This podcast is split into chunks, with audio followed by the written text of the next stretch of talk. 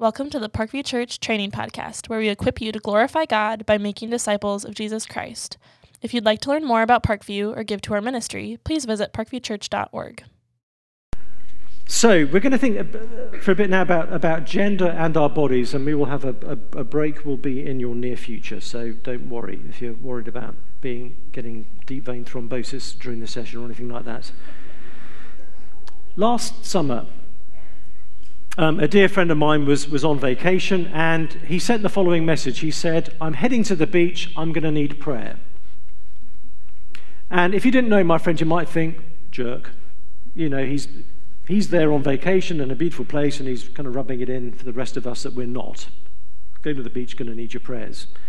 Um, but I knew my friend well enough to know that he was being serious. Um, what was troubling him was that he was heading to the beach and he hated his body. And he said it didn't help that he was going with a couple of friends who he said could have passed for male models, and he was feeling very, very self conscious and increasingly anxious. And so he was asking for prayer. And I mention that because he's not alone in feeling that way. Uh, no one, I would suggest, no one has an entirely straightforward relationship with their body, or if you think you do, it won't be long before you don't.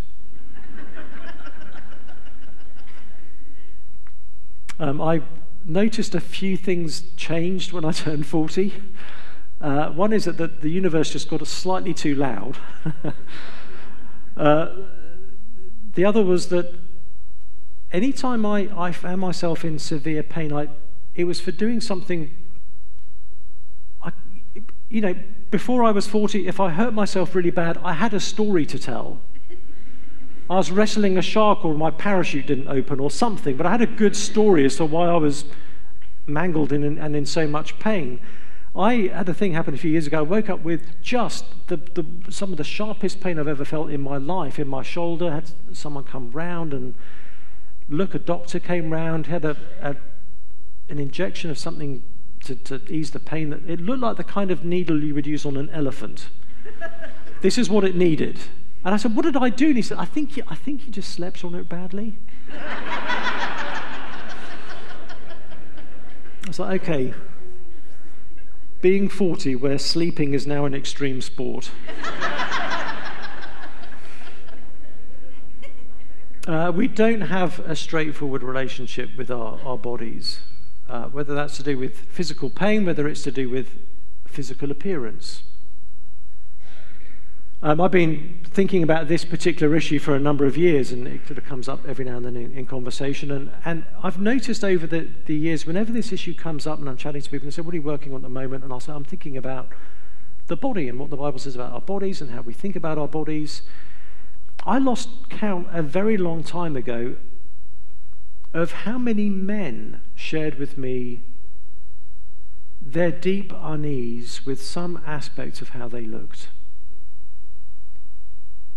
The sense of not measuring up to what we're supposed to look like. And it's an issue everyone seems to be facing, not men and women, young and old. And we seem to be facing it more and more. All the studies on this have, have shown our levels of anxiety about this particular issue keep, keeps going up. And the reason is all of us have a sense of what we're meant to look like. Uh, when it comes to our bodies, all of us are followers. Someone is determining how we feel about the way we look. Someone is calling the shots.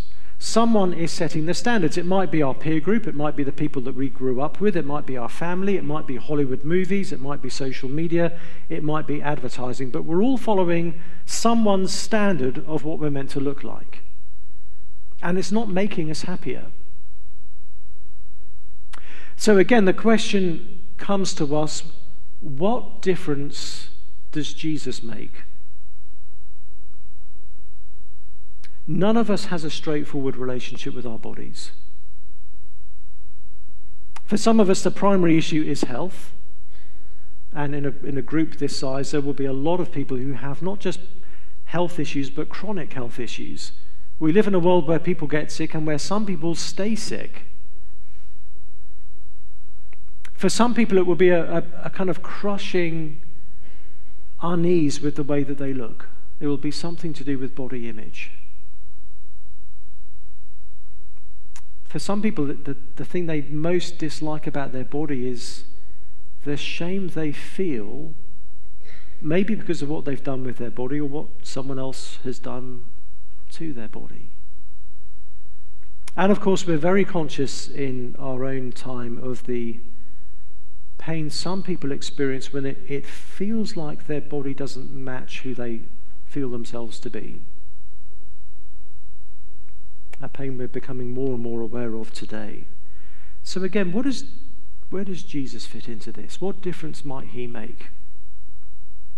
Um, as a Christian, part of what I assume in life is that there's no part of life that will be better off if we don't follow Jesus. That he's good news for every aspect of life, he's good news for our bodies.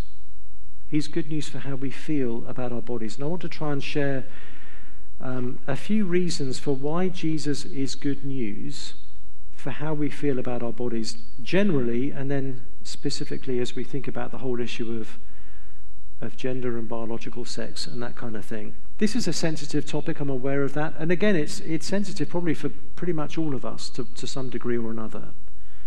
But here are a few things that I think help us to see why, why Jesus can be good news in this part of life. Uh, a few things about our bodies that a relationship with Jesus helps us to understand. The first thing is that our, our bodies are purposed. Part of what we come to, to believe as we, we follow Jesus is that we've been, as I said earlier, we've been made by him, we've been created by him. And, and more than that, we've been created carefully by him. Uh, one of the par- parts of the Bible that most shows us this is Psalm 139, where, where David is, is praying to God and he writes, You created my inmost being. You knit me together in my mother's womb. I praise you, for I am fearfully and wonderfully made. David is, is saying to God, You made me, but more than that, he's saying, You, you crafted me. Um, God has made, if this is true, by now he's made many billions of human bodies. Apparently, God likes doing that. But we're not mass produced. God isn't just clicking copy, paste, copy, paste, copy, paste. Uh, one of the fun things to do if you come and visit uh, lovely England is to go to a city called Birmingham and visit the factory for Cadbury chocolate. Um, I feel a little bit self aware talking to you guys about chocolate because I say this as a friend, American chocolate's not that nice. I'm sorry. I, a couple of years ago, I gave up chocolate for Lent, and I was, I was in the US at the time, and, and someone said, Are you giving up chocolate for Lent? I said, Yeah, but it means I can still eat Hershey's because, you know, it's not chocolate. It's some form of edible wax, but it's not chocolate. But, um, and even Cadbury here is different to Cadbury's in the UK. Anytime I come over um, to the US and I ask friends over here, what, anything you want me to bring you from England? Can you bring some chocolate? It's always Cadbury's chocolate. So I'll, you know, have a suitcase that is weighed down with, with Cadbury's chocolate. But anyway, you can go to the Cadbury's factory, and this is, this is like Disneyland for, for people like me. And the great thing is you, you go there, and part of the, the deal is once you've paid your fee, you, you pretty much can eat as much chocolate as you want through the rest of the day. There's just chocolate available at every, every at every place. They're banking on there being a limit to how much chocolate you actually want to eat in a given afternoon, which is a risky assumption. but it's great because you see these massive machines, these whatever they are, big production machine things, uh, with these kind of conveyor belts, and, and you just see this, this thing churning out bar after bar after bar of your favorite chocolate. It's just fascinating to see these you know, these things kind of churning out all these chocolate bars, but all of them obviously are identical. And that is not the case with how God has made us. And we just need to look around the room to see that that is the case. God is not just good at making human bodies, He's good at making different human bodies. Uh, we have been individually handcrafted. David says, You knit me together in my mother's womb. Confession, I've never knitted anything in my life, but I have watched people knit. And it's wonderful. It's so kind of every stitch is, you know, hand handmade. It's it's so wonderfully labor intensive. Now, David is not saying that our bodies are perfect. Uh, we know that's not the case. But David could still say, I have been fearfully and wonderfully made. And I want to suggest that is true for all of us. Uh, you are not an accident. I know there are some, some common worldviews today that would suggest that we've, we've just kind of come about purely by chance. But I think most of us sense that we mean our, our, our existence means something. Again, this is a very tender area for some of us. Some of you may not have been planned by your parents. I know for some people that's a very, very sore topic.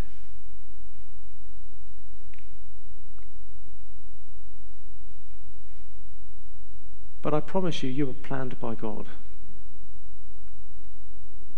No one was a surprise to him. No one was unintended by him. God wanted you to be here.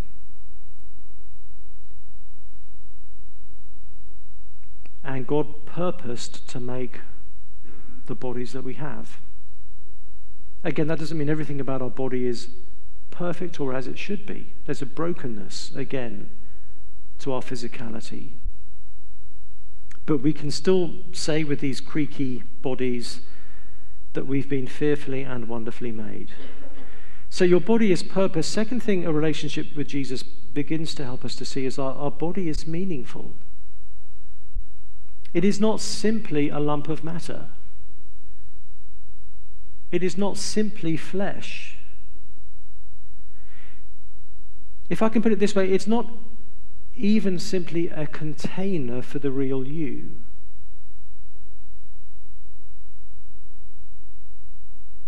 You are more than your body. You are not just your physicality. You are not just the way you look. Uh, the Bible makes that very clear. But at the same time, although your body isn't everything, it's not nothing. Um, in Genesis 2, in the account where God creates Adam, um, God, we're told, creates Adam from the dirt. That's pretty humbling. and then he breathes life into him. It doesn't say that God made a soul called Adam and then looked around for something physical to put that soul into. As if the body's just a kind of Tupperware container for the real you. No, God took matter and animated it. So we mustn't think of ourselves primarily as imprisoned souls. Uh, we are animated flesh, flesh that God has breathed life into. And so your body is not arbitrary, it's not insignificant, it's not utterly peripheral or irrelevant to who you are. It may not be the body you wanted. For almost all of us, in some respect, it isn't. But it is nevertheless part of God's kindness to you. It is part of how God wants you to be you in this world. Which leads to the next point that your, your body's distinctive. It's part of what makes you uniquely you and not someone else. And I would say you can't truly and ultimately be yourself without the particular body God has given you. Now, I don't know if you remember the movie Avatar, um, came out 2010 ish. There's lots of sequels that have been promised for, well, ages. I don't know if they're actually going to come at some point. But part of the premise of the movie Avatar was that the, the main character, whose name I can never remember, I think it's Sully, which I, I thought was the thing from Monsters Inc. um, and the guy who landed the plane on the river, which would be a great mash-up movie if they could have all of those Sullys in the same movie. But the main guy, Sully, I think if that is his name, he goes to this alien planet where he's, he's able to be given a physical avatar, where he's actually living within the physical costume of that planet's native species. And the kind of unspoken assumption behind the movie is the body's just a costume. You, can, you are no less yourself if you happen to be in the physical form of a Na'vi, or whatever they're called. Is it Na'vi? Is that the, that's I'm getting that confused with Naboo from Star Wars now. Anyway, um, be another good mashup. But we can't so separate our body from who we are. We can't entirely separate our body from our identity. Because your body is you. There's more to you than your body, but your body is still you. Um, you know, if there's a movie and, and like a husband is caught cheating on his wife, that the kind of line he will say is, "Oh, it didn't mean anything; it was just physical." The Bible shows us it means something precisely because it was physical. You don't get to say, "Oh, well, it was just my body having an affair." Your body's you. Similarly, if your body is mistreated by somebody else. They're not just damaging your property, they're actually abusing you. Our body is part of who we are, even with all the, the, the pains and difficulties that we have. And then the fourth thing is understanding that our bodies are sexual. God has made us as sexual beings. And I don't just mean he's given us sexual energy, but I'm, I'm talking about our biological sex. Um, back in Matthew 19, which we were looking at earlier, Jesus talked about how God from the beginning has made us male and female. I want us to lean into that and just think about what Jesus is claiming there. And again, I know these are hard matters for, for many of us to be thinking about. This is a, an issue of, of pain for many. But let me just read to you again those verses from Matthew 19. The Pharisees come up to Jesus and test him by asking, Is it lawful to divorce one's wife for any cause? He answered, Have you not read that he who created them from the beginning made them male and female? A few things for us to, to note about what Jesus is saying there. When Jesus talks about the Creator making us male and female, he's speaking about physical bodies. That maleness and femaleness is embodied. In the account of creation in Genesis 1, we're told God created us in his image, male and female, he created them. Then in Genesis 2, we, we, we, we're told about the first man and the first woman. So, manhood and womanhood in Genesis are derived from biological masculinity and biological femininity, respectively. It's physically grounded, not simply psychologically perceived or, or, or determined. So he's talking about something that is embodied. Secondly, Jesus is talking about something that is foundational. Um, the, the, part of Genesis 1 that he's quoting, where we're, first told that God has created us in his image, um, Genesis 1, verse 27 So God created man in his own image. In the image of God, he created him. Male and female, he created them. Now, here's what's significant about this it's at the very point we're told that we're made in God's image that our maleness and femaleness is highlighted. Uh, we are not the only creatures on planet Earth to be male and female. Uh, my, my housemate uh, just recently, a few weeks ago, got a, a golden retriever puppy. It's the cutest thing you've ever seen in your life. And it's a boy puppy. Um, we've named him Keller after our favourite preacher. Um, we're not the only creatures that are male and female, but we are the only creature where our maleness and femaleness has this level of, of significance. It's bound up, apparently, according to Genesis 1, with how we image God. There's something about that differentiation between male and female that helps us better represent God and reflect who He is on planet Earth. Which leads to the next point, which is that that being made male and female is meant to be seen as a positive. It's meant to be seen as part of God's good creation design because it shows us that we need each other. In the image of God, He created him, male and female, He created them. The implication is we need both male and female for us to better image God together. And again, I, I think we, there are areas of our cultural life where we recognize that. Um, I was talking to a friend recently, and we were reflecting on how if there's a, a kind of global corporation and it's revealed that their board of directors or whatever it is is entirely male, there's, there's an outcry. The implication is there's something lacking by not having a presence of, of at least one female in that grouping.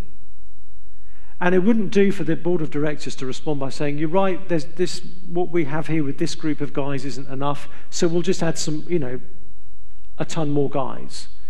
Now, there's something qualitatively different that will be added to that body of people by having a mixture of male and female. Uh, we need each other. And it's not surprising, therefore, when it comes to the most intimate human team on planet Earth, which is marriage, that there would be something uniquely vital, again, about the interplay between male and female. Uh, there'll be something that a, a, a woman can add to a marriage that the presence of a second male won't be able to add. We need each other. We have each of us something that is unique and non interchangeable. Uh, we see things in slightly different ways and have capacities that we, we don't always share, and we, we complement each other. Now, we mustn't overplay that. We're not different species. Men are not from Mars, women are not from Venus. And we see this in the Bible. The vast majority of what God says to us in the Bible, He says to us as men and women without distinction. So we mustn't overplay the difference. In fact, in Genesis 2, when Adam first encounters Eve, the thing that really lights him up is, is not her difference to him, but her, her correspondence to him. All he's had up until now has been animals kicking around, and now he's like, whoa, this is another, this is another person. This is another human. But nevertheless, there are differences between men and women that we all need. Uh, the very fact that the Bible says certain things addressed to men and certain things addressed to women shows us that there are, are some non biological differences that are in play here. God at certain times has a particular word for men and a particular word for women. There's a difference there which is designed to help us both. We need each other. And so that male female difference in Genesis 1 is seen to be a blessing, it's a positive, it dignifies both of us. But the final thing to see from, from that verse in Matthew 19 is that that differentiation between male and female is, is not without its challenges. Uh, we live in a broken world. And so our understanding of and our experience of being male and female can often be painful. And we see something of this, at least one aspect of it, reflected in this very passage Jesus um, is speaking in, in Matthew chapter 19. Just after Jesus speaks about marriage and divorce, um, in verse 10, the disciples start saying, Well, if, it's, if marriage is like that, it's better not to marry. And then Jesus starts talking about eunuchs in Matthew 19, verse 12, those who were, for various reasons, celibate. And he says in Matthew 19, verse 12, There are eunuchs who have been so from birth. Some people are born eunuchs. In other words, some people are born without the full anatomical kit that you would expect. And it's, I think, in, striking to me, this was brought to my attention by a friend of mine uh, from England called Andrew Wilson, who's a, a, wonderful Christian writer. But I remember him pointing out in, in this very same passage, Jesus is affirming two things. He's affirming that there is such a thing as male and female, and he's affirming that some people are born eunuchs. And both of those things are true at the same time. The fact that God has made us male and female doesn't mean there's no complexity. It doesn't mean everything is straightforward. It doesn't mean there's no pain involved. But the fact that some are born eunuchs doesn't mean there's no such thing as male and female. The fact that there sometimes can be some biological ambiguity doesn't mean that male and female doesn't exist. Jesus reaffirms the categories of male and female whilst also recognizing that in this world there can sometimes be complexity and pain associated with it. So, the final thing, and then I will give us a, a break, uh, that Jesus can help us see about our bodies is, is that they matter. All of these things that we've just seen show us that our bodies matter. Because what we see in the gospel of, of Jesus Christ is not just that God created our bodies, but that Jesus gave up his own body to purchase ours. Uh, this is something we, we often miss, I think, in, in the Christian world today, but God is not just interested in your soul. I think sometimes as Christians we have this idea that, that Jesus has died and he's come to kind of extract out of me the spiritual bit, and he'll take that and then run with that for eternity, and the body just will fester and, and rot somewhere in a grave. But in the New Testament, our eternal future with God is physical, it's bodily. Paul says in Romans 8 that we, we await the redemption of our bodies. Uh, the, the, New Testament talks about how Jesus has been raised from the dead as a, as a kind of foretaste of how all of us will be raised from the dead, how his resurrection is applied to those who follow him, that we will be physically raised for the age to come to live in a new creation with resurrected bodies. Which again shows us how much our bodies matter to God. Um, a little while ago, I, I suddenly realized I needed to get, up, get my hands on one of my own books. I needed to look up, look up something I'd written and couldn't find a copy of that particular book. So I did a, weird thing of going on Amazon to buy my own book and sort of, sort of helped no one could see me do that. Um, and then this little Amazon box popped through the, the, the, you know, into the mailbox, and my housemate said, "Oh, is that is that yours?" Because when an Amazon thing arrives, everyone gets excited in the house, and then we find out who it, it's actually for, and then it's a disappointment for the rest of us. So this Amazon thing, he said, "Oh, is that yours?" And I said, "Actually," I said, "Well, yeah, actually, in lots of senses, it's mine." I said, "It's mine because I I bought it. It's also mine because I wrote it. So it's doubly mine." And that's how Jesus feels about our bodies. They're His because He made them. And they're His because through His own death and resurrection, He's purchased them. And so, one of the things Paul says to his Christian readers in, in 1 Corinthians chapter 6 is that we're not our own. We've been bought with a price, and our bodies now belong to Jesus. And in any other context in, in the world, to be bought and owned by someone would be horrific. We just don't trust people to own people. That's why we hate trafficking. But when it comes to Jesus, there could not be any better news for our bodies than that they belong to Jesus. Because it means, firstly, if our body belongs to Jesus, the only person our body needs to please is Jesus. And so part of my message to my, my friend who was getting ready for his day on the beach was, and it's easier said than done, but I said, the, the people you are worried about seeing you on the beach, they are not the people who have died and risen again for your body.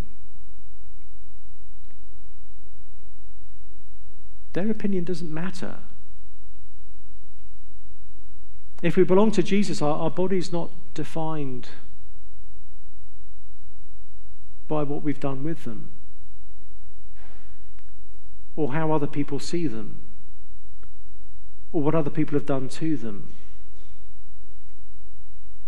but by what Jesus has done for them. And it's great news for our bodies because it also means that we have a perfect body to look forward to. When we're raised again in the resurrection, we're told in 1 Corinthians 15, we will be raised with, with bodies that will be us, but perfected. which means for every single one of us, whether we're whatever age we're at, whatever stage of decline we might feel ourselves to be in, if we know Jesus, our best physical days are ahead of us and not behind us. If you're dealing with something chronic in your bodily pain, whether that's psychological pain to do with your body or physical pain, this is not the only bodily life you have to experience. There is a perfected bodily life that Jesus is offering all of us. And there could not be better news for our bodies.